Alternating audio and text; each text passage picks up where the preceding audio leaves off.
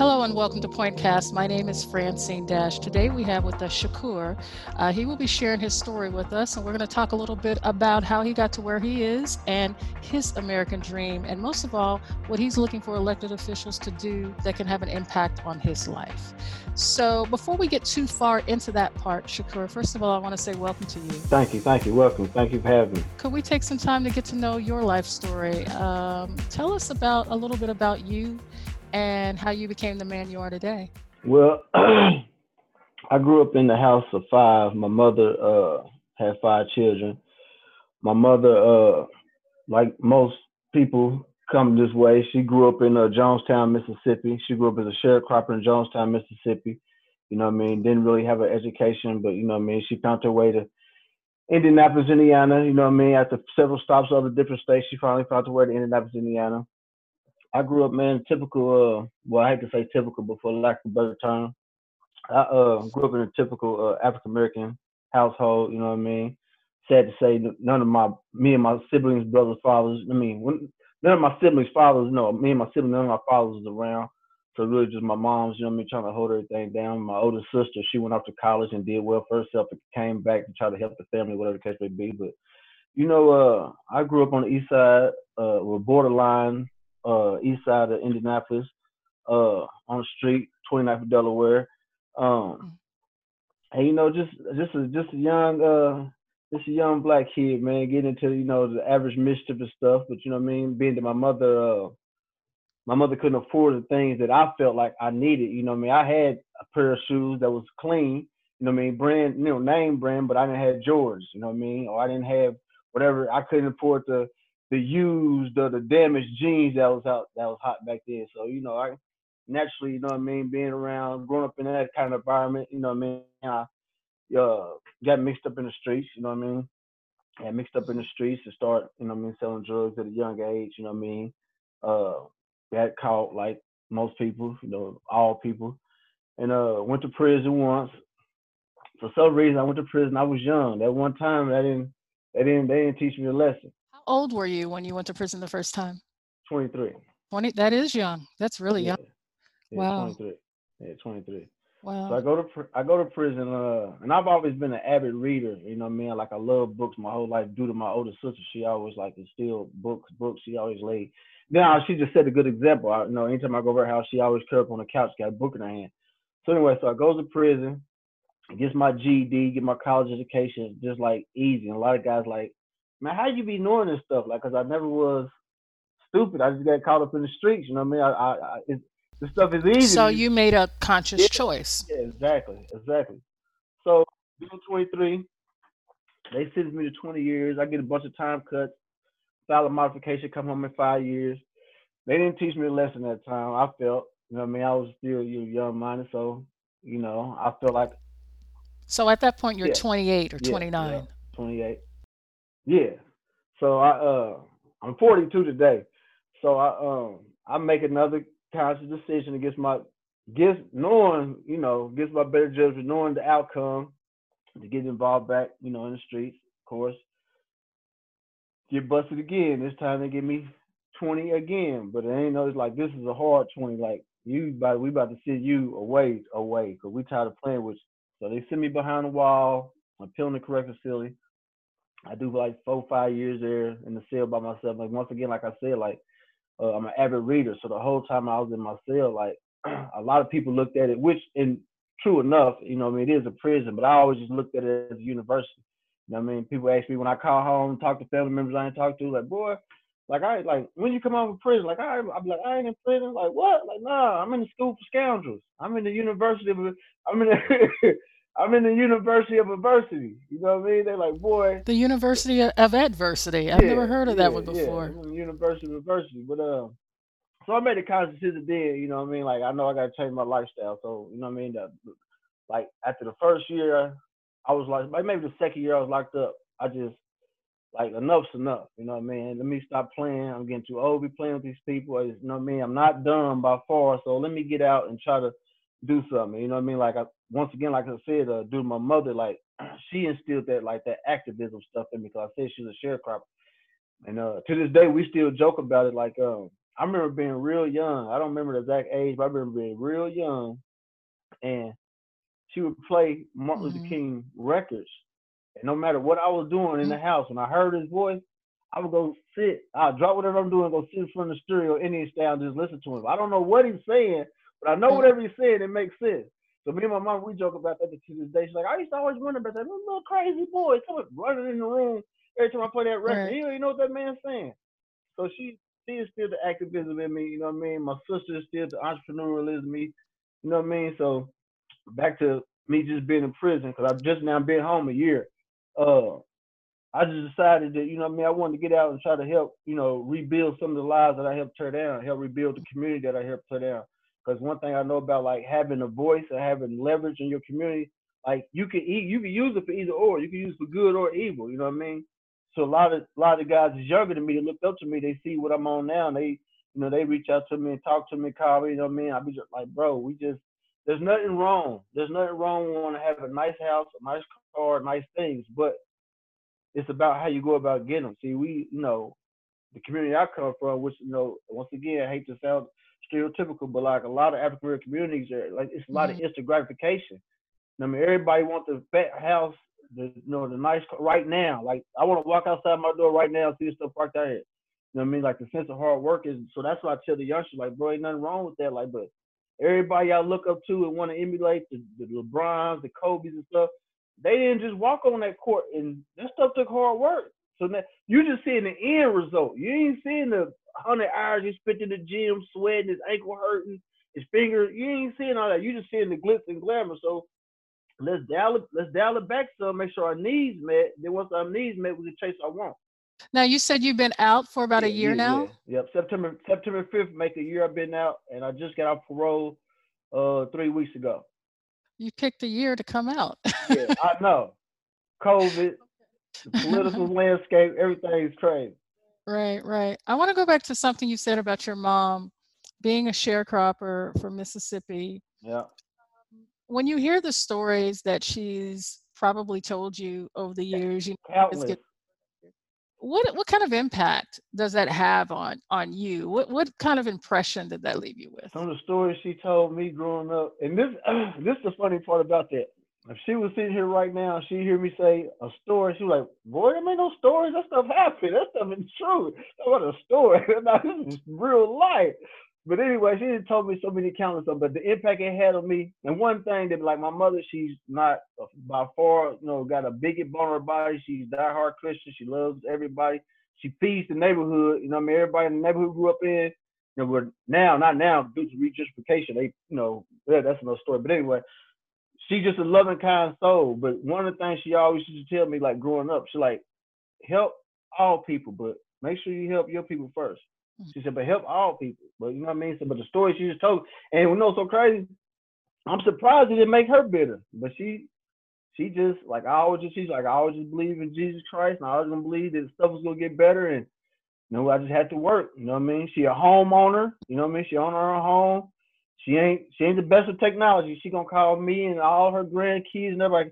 Come and show me how to work this. You know what I mean? And boy, y'all know I don't know nothing about that stuff, but you know what I mean, she good, she good people. But yes, a, a lot, a lot of who I am today as a man, it, it stems from her. like I said, my father was never around. You know what I mean? So now that I'm out doing what I'm supposed to be doing in life, we, me and her kind of have a conversation. I said, you know how it's easy, so e- you know how it was so easy for me to just transition back into doing positive things and being a good person. Say, hey, I said, because you're still good stuff in me. I just, I, me, I took the choice to go out there and, you know, want to live a, Right. you know, but uh, Wow. yeah, she instilled some good principles in me, man. Real good principles, man. Was there a particular story that she told? You know how sometimes our parents get that one story that they tell over and over. Was there like that one story that you heard back then, but now you hear it and it hits you differently? Okay, so you want me to tell the story? Or yeah. Okay, so she tells me this story one day. Because I asked her if she ever been in jail. She said, boy, nah. like once, uh, let me let me highlight that too. Like out of all her five kids, I'm the only one that been in trouble or be in trouble. Well, not be in trouble, but been in trouble. Everybody else, blue collar workers, they just want to go get their check, come home, enjoy the family on the weekends. But so I asked her one day, I said, Have you ever been in jail? She's like, Boy, nah. She said, Wait a minute, yeah, I have one day. I said, what happened? She said, well, I was down, we down in Mississippi, down in Mississippi, living on the little, you know, sharecropper, plantation thing. She said, and uh, this particular day, she said for some reason it was real muddy out. She said whatever she was using, whatever I forget how she the terminology she used, like to help try to get the cotton. She said uh the mud was making it messed up. So she said uh her you know the dude on the plantation said he pulled up. It's like uh my mama named Ella May. She said he said the woman the man was like uh, May. You can go ahead and go home. Like uh you know it's muddy out here. You ain't gonna be getting that done. You know what I mean? She like uh he like then he like she was like, he was like, plus you ain't out here doing nothing anyway. Like, okay, well, I gotta go home, finish working or quit uh, knit my quilt anyway.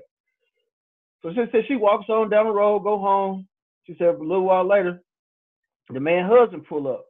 Like, Ella May, like, yeah, like my husband said, matter of fact, just go tend to the garden, go tend to the garden. She said, I told her, like, nah, I told your husband, he's talking about go home, that I wasn't doing nothing of his money, so I'm home. I'm about to knit my quilt. She said, What? You want me to tell my my husband? You said no. She said, Yes. Tell him I said no. I'm not going to kill no garden. I'm not going. She said, Okay. I said she stormed off and get in the car. Now my her her sister lives a couple of shacks down from her. So she said by this time she didn't walk down to her sister's shack. She said so she see the dude on the plantation car go by a phone, like he's flying. Stop down there, her little shack, blow the horn. She said he got a cloud of dust up, he blowing the horn. Of course, she ain't down there, so he came back around, came down to my auntie house. Said, Bernice, like, yeah, like, Ella May in there? Like, she sure is. Said, he get out the car, step on up here, step on up to the porch.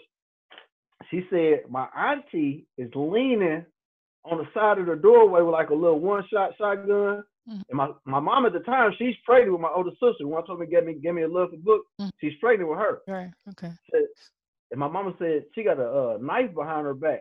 So she said he snatched up the door like, you told my wife what? You ain't going to work for me. She said, not only did I tell you, your wife that, I'm telling you that. You told me to go home, so I went home. I'm not going to no girl. So he said he beat Red, said he act like he about to oh, raise his hand at her. She said she pulled that knife out. like, you go ahead, I'll cut your throat. Like, what? What? You pulled a you pulled a knife out on the white man? She said, I sure did. She said, okay, I'm going to get the sheriff. So he went got the sheriff, came back, like, Ella May, like, yep, you put a knife out on a white man? Like, I sure did. Like, well, you know you gotta go to jail, don't you? She's like, I don't know. So I turned around, cuffed up.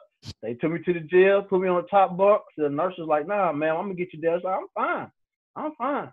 She said her uh my, my sister's father and his father scraped up the little money to come and get her out, and they made her leave Mississippi. Oh, so that was the reason why she left Mississippi. Yeah, talking about some. Uh, she said. She said they told her.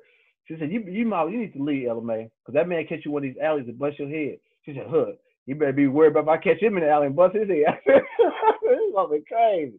But yep, that's what she that's what she initially left. But she ended up leaving for a while, let it die down, come back years later, then left again. So that's her exodus story. Yeah, yeah, yep, yep, yep then you she has the rest of her kids here, I assume, right? Yeah, yeah. Well, no, uh, in Chicago. Chicago. They stopped. yeah, her and my sister, the one that was a sharecropper with her, they stopped in Chicago before they moved here. Chicago, then here. He was the last stop.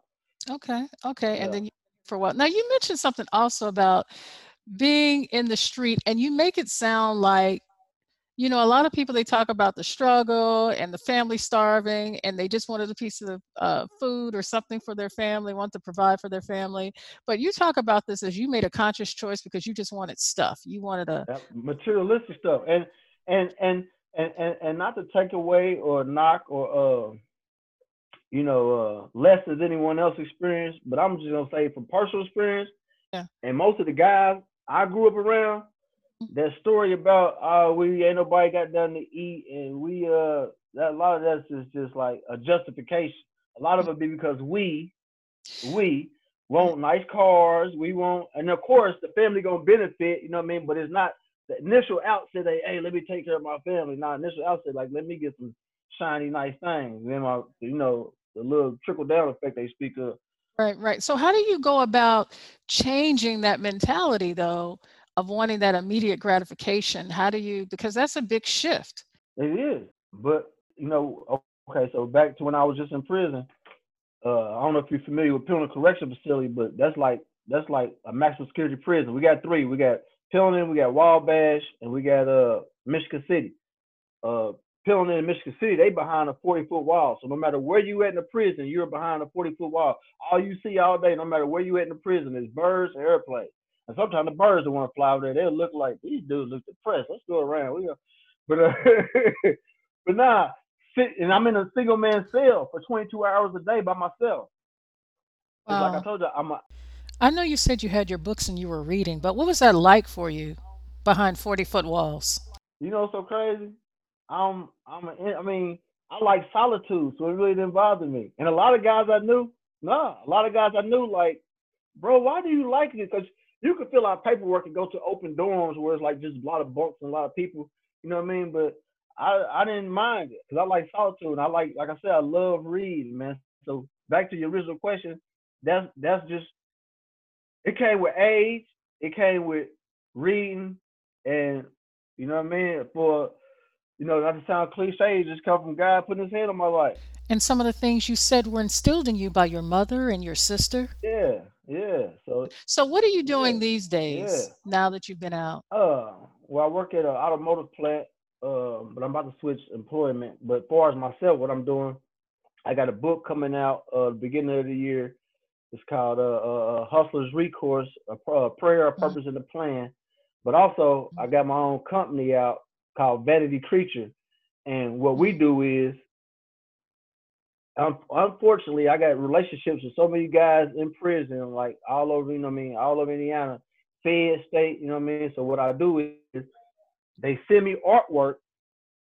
They get artwork from guys, they send it to me, if we, if me and my mm-hmm. team, we decide to pick this particular picture, whatever the case may be, we'll put the picture on a shirt, print a lot of them up, and sell them, and then whoever whoever drew the picture, we'll send the money back to them to help with their commissary, legal bills, whatever the case may be. Wow, what a concept. So people who are actively in prison have an opportunity to express themselves creatively. We, okay. we, we, we try to make the invisible visible. So are you an artist as well? I can't draw a straight line, but I love art. so you're the entrepreneur behind this yeah. whole thing. So what made you come up with this idea? Uh, okay, so I'm in prison and uh and this is what this is one of our hats right here. But uh, I'm in prison and uh one of our shirts too. But I'm in prison and uh behind the wall, my security. And me and this guy, now mind you, you get you get one hour, you get one hour out for rec. So within that one hour, you gotta try to do whatever you gotta get done. So a lot of times, especially like in the summertime, you come outside and let you outside for rec. Just no matter where you look at, you see guys getting their hair cut. You see the guys getting their hair braided. You see guys, excuse me, you see guys getting their locks, you know, tightened up and cleaned up. You know, mm-hmm. lying like. So when I noticed it all the time, I asked the guy I used to always walk glasses with. I said, "Hey man, why is everybody out here always getting pretty? Where are they going?" Because most of these guys been gone 20 years or got you know so much time that they significant other family probably died off or left or whatever the case may be or just you know life got in the way and he like i don't know he said that's crazy every time they open that door everybody i mean other than business i can understand that you do got somebody come and see so one day we walking i said well i guess we are creatures of vanity and that that name that that that creatures of vanity just it just stuck with me. So I just I just said it. So no, I don't know for what it just kept sticking with me, coming back, coming back. So then, fast forward, they switched me to they transferred me to another prison, and I see guys drawing all the time, and these guys are amazing artists. When I say amazing, these guys are amazing artists, but they ain't selling their artwork for like six ramen noodles. Ooh, wow. Okay. Hey, this is just to survive though. So I mean, I understand the, the dynamics behind it. Right, but right. Just survive, still in their artwork for like six ramen noodles, a bag of chips. Mm, I mean, right. and I'm like, I'm like, wow.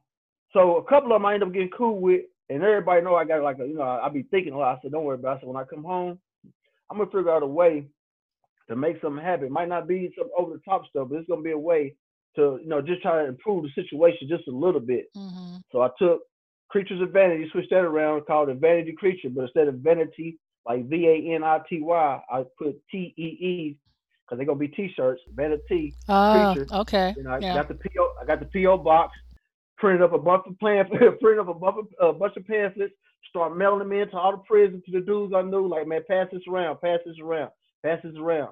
I know the P.O. box, just set it up, LLC'd it, and just bought the stuff I needed, you know what I mean, and just took off with it. Well, now how's business been? In the beginning, I'm not gonna lie, business was I mean mm. amazing, but like like like the last like maybe like the last month for some reason it just it didn't got it kind of it slowed down a little bit. But in the beginning, it was crazy. If I could show you the order board, because the order board right here, man, just numbers, number these with people information or stuff they want to order. And, it, and it's and it's funny you asked that question because I was kind of last couple weeks, I was kind of like, dang, I'm trying to think, like, what do I need to do? Like, how can I, you know, because I'm getting frustrated, like, man, it's, but you know, man, I got good people around me, like, man, just, like, you just, you just started this, bro, six months, like, in, you got people on all kind of social media sites wearing your stuff. It's just a process, bro. Like, that's with any retail. Sometimes hot sauce selling a lot, sometimes it's slow. Sometimes that's true. That's true. flakes selling a lot, sometimes it's slow. It ain't gonna right. always be popping. You gotta stay down with it. So you get out of prison within a year. Within six yep. months of that year, you start a company. Yep.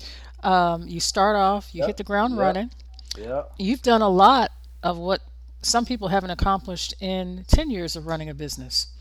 That's what people around me, they keep trying to remind me of too. Like, you've accomplished a lot, man, in years. I, I'm our hardest critic. So sometimes I'd be like, I ain't did enough. And then I think that was you. I think I sent you the clip like when uh about the book and my writing when the Channel 8 came out to interview me. Then I had a couple more opportunities for speaking engagements and stuff before play. I had to go speak before play, but I'm just blessed, man. I'm just blessed. So what's next for you?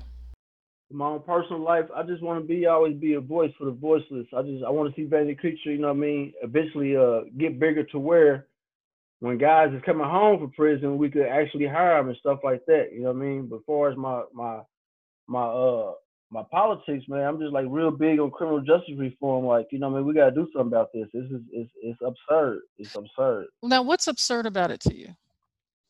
Uh, that you could go in any prison in the United States of America and find more African Americans incarcerated than anybody else. That's one thing that's absurd. Second thing that's absurd is United States itself incarcerates more people than any other developed country in the world. Some some countries combined, and it's not that. Uh, I mean, true enough. I'm not about to say like don't nothing be happening. Yes, be senseless murders. You know, we know where everything that goes on, but it's some stuff that they criminalize that shouldn't be criminalized. You criminalize the addict for being for having a drug problem, or for you criminalize a, somebody who's, you know, got some kind of substance. That's not nothing to be. You need some help for that. Mm-hmm. You can't lock that up away because mm-hmm. even even while he in there, he gonna find a way to get it because it's in there. Mm-hmm. So it it's some help needs to be behind that. So every every I think Angela Davis, like I said, I'm a, I'm an avid reader. Angela Davis said, America created their prisons to hide their social ills. Mm. So instead of addressing these social ills we know we got, Let's just build prisons. Hmm. Let's build prisons. Now, hearing you speak, do you think that you should have gone to prison? Absolutely, because I, I mean, I broke the. Okay, yes, yes, yeah, yes, yes. I should have went to prison, but the amount of time they gave me 20 years for one gram of heroin. 20 years for one gram of heroin. That's mm-hmm. outrageous. What should the sentence be for that sort of crime? Like you you man, uh, mentioned the disparity between white people and black people being in jail, particularly there being a large number of black people in jail. If someone white had committed the same crime that you did, do you believe that they would have received the same amount of time that you received? Absolutely not. absolutely not. Absolutely not. And another book, another another book, all your listeners and viewers and people who follow you that they need to read is uh Michelle Alexander's The New Jim Crow, and she breaks it down because she's a, she she's a college professor and her husband is a federal prosecutor. And they asked her husband, like, what you think about this book? He's like, man, that's my wife. What can I say? Like, she knows what she's talking about. I mean, even though I'm a federal prosecutor, she knows what she's talking about. So it's just, you know what I mean? That's that's that's a lot of stuff that needs to be be looked at, man. Be mm-hmm. looked at. Right. Like, you know right. what I mean? Just like, you know what I mean? Right, right. Okay. I don't I just don't think like a lot of stuff they lock people up for it it, it I mean it's, it's, it's senseless. Mm-hmm. Now let me I'm gonna give you an example. Okay. Now, true enough, true enough. Let's because I'm gonna be honest and true and grown about it.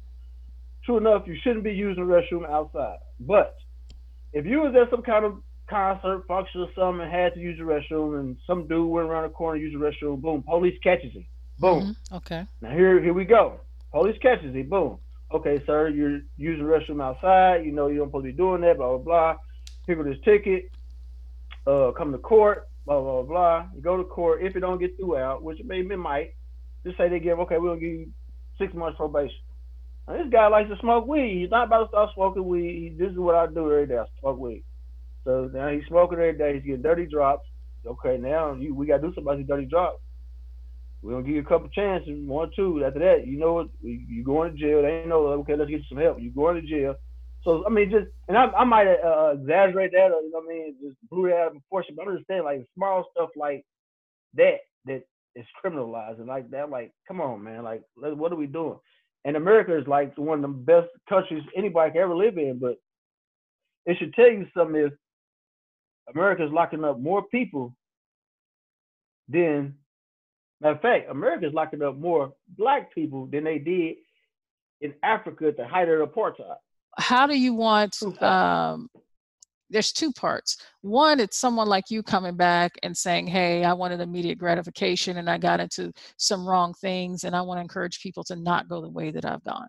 The other side of that, so you have people right. in the community doing that. Then the other side of that is is you wanting elected officials to do what? What would they do? I want I want elected officials to to really and not just do a lip service, but to like really take a long, hard look at the crime and the punishment. And like when I went to prison, I consider myself lucky because I fell up under the. I was one of the last few people to fall up under like twenty do ten. Like they give you twenty, you do ten.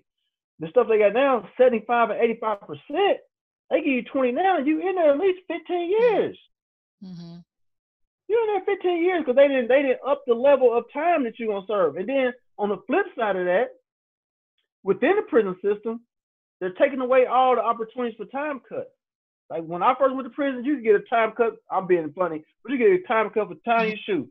Now, to get a time cut, uh, and then when I was in there at the time, you six months for a six month time cut. Now they make you do six months for one month time cut. Why do you think that is? Why was that change made?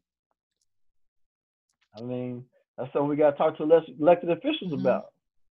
Because this and this this is what I want to tell them. Like, okay, true enough we have crime, true enough we have, you know, people doing stuff that they don't need to be doing. But when it comes to the the sentencing, when it comes to the overall sentence, overall structure of the criminal justice system, they got to start making sense in a way that when Raheem get caught with a gun, he gonna get the same year that little Billy did over here. Don't don't don't don't say uh Billy's a good kid, he got a good future ahead of him. Tyrone did mm-hmm. too. Tyrone had a future in him too. But y'all just sent him up the river. And little Billy, I just give us a probation or just, you know, and they know it's in there. Man, it's like studies done. It can't be refuted anymore. Like studies done, like the the injustices within mm-hmm. that system. You know what I mean? So I will. I, if, if I had to tell elected officials anything, I would tell them like, just please take a look at that criminal justice system because the the the the biggest crime, other than you know, all due respect, someone losing their life, the biggest crime is not the crime that's committed by the people who's in there. It's about, it's about, it's about the crime that's been committed against them. I want one last question before I let okay. you go. How do we prevent more crimes in communities like the one you grew up in, maybe the one I grew up in? How do we prevent people from even going down the path that you've taken. Is there anything that can be done to stem the tide of crime in communities so that good people, unfortunately, good people make bad decisions yeah, every day, no right? So that good people have a have a better opportunity to live the life that they otherwise would not have an opportunity to live if they go to prison. Right. How how can we prevent people from making these decisions and having so many years taken away from them like granted you've you've accomplished a lot in a year but so many years so many people are in yeah. there like yeah. you said 10 20 however many years and they come out and now they're expected to step in stride with society and they've been away from society so there's a new issue that they have to deal with right how do we get to the prevention part how do we do that honestly that's a tough question but if i was just to throw my head in the ring man like like i was telling the people uh, when they came interview me for channel 8 like we gotta we gotta start having more uh spaces available you know what I mean? Especially like for the youth, you know what I mean? Because that's like, you know what I mean? Especially for them, you know what I mean? Just, you know what I mean? Something has to be a, some kind of safety net, some kind of, there needs to be something in play to be like, listen, okay, this let me say this, because I spoke on a panel with uh, uh, uh, this church too, uh, with Pastor Trey. And one thing that I know for sure, like, from my, my own personal experience, you can't tell. Nature hates the vacuum. This is this is universal law. If you had an old room that had nothing in it, pretty soon you're just gonna start throwing stuff in. It's gonna become a storage because nature hates the vacuum. So we can't tell them to put down the drugs, put down the guns, if we ain't got nothing to replace it with. We gotta have something to replace mm-hmm. it with. There has to be spaces. And see, like a lot of the uh, uh, uh, stuff I grew up on, Boys and Girls Club, a lot of these places are being slowly, surely shut down, and there's no like spaces, like so everybody's just sitting at home mad or just in the streets, you know what I mean? And then like uh, mm-hmm. uh, uh, something else that has to be acknowledged, like guys my age, you know what I mean, or older. If you have like even the smallest voice in your community, you got to start try to right them wrongs. You know what I mean? You got, especially if the youth, the youngsters still look up to you like where you come from. Like in my instance, like my phone, they big bro, big bro, a big bro. But you know what I mean? I'm here for them. Like, you know what I mean? So there has to be something in place. But that's a good question, man, because I don't know if I knew the answer to that, I mean I could go outside right now and just boom and just uh, just form the right, you know what I mean, alliance like y'all, this is here the answer right here. But it just it's gonna take mm-hmm. work from the elders, it's gonna take work from guys my age, and it's gonna take work from the people that we talking about preventing, they got to be receptive to the information too. Because we have, if even if we say we even had all the answers, if they got their ears covered, don't want to hear it, then our answers is kind of like we just got the answers. So it's gonna be like mm-hmm. we got to like a braid, like a braid, three three different pieces, us, us, and you. We just got to keep braiding that thing until you know well, thank you so much for sharing your story and being so authentic and transparent. Yes, of course. And um, good luck, the best of luck to you on your business venture. I'm sure everything is going to work out really, really well there. Okay. Appreciate you. And you and you ain't, you ain't heard the last of it. You're gonna hear about it. I'm gonna I'm gonna I'm gonna I'm gonna do some good things in the city. You're just gonna you gotta get the right, you know. But we gonna we it ain't just me. It's other guys that came home from prison. We all on the same wave, just trying to pitch in where we can help out at. Well, that sounds great, actually, and I would love to follow up with you to That's see cool. how progress is continuing yeah. to be made with yeah, your company cool. and to see where you are That's just cool. in everything else that you have going on. So, thank you so much again for being with All us. All right, thank you, Beth. And thank you to the listening audience for participating in this podcast and helping to make it what it is. We are quickly approaching our 100th episode of all of the podcasts that we have produced here at Pointcast. And we want to thank you for your ongoing support of our podcasts, supporting us on our social media, and on our website. We are looking forward to a bright future in 2021, and we're looking forward to talking to more voters like the person we talked to during this interview. If you're interested in sharing your voice, talking about the matters and the issues that concern you most of all, please feel free to reach out to us on our social media page. We would love to talk to you. Until then, we wish you all well. Happy New Year, everyone.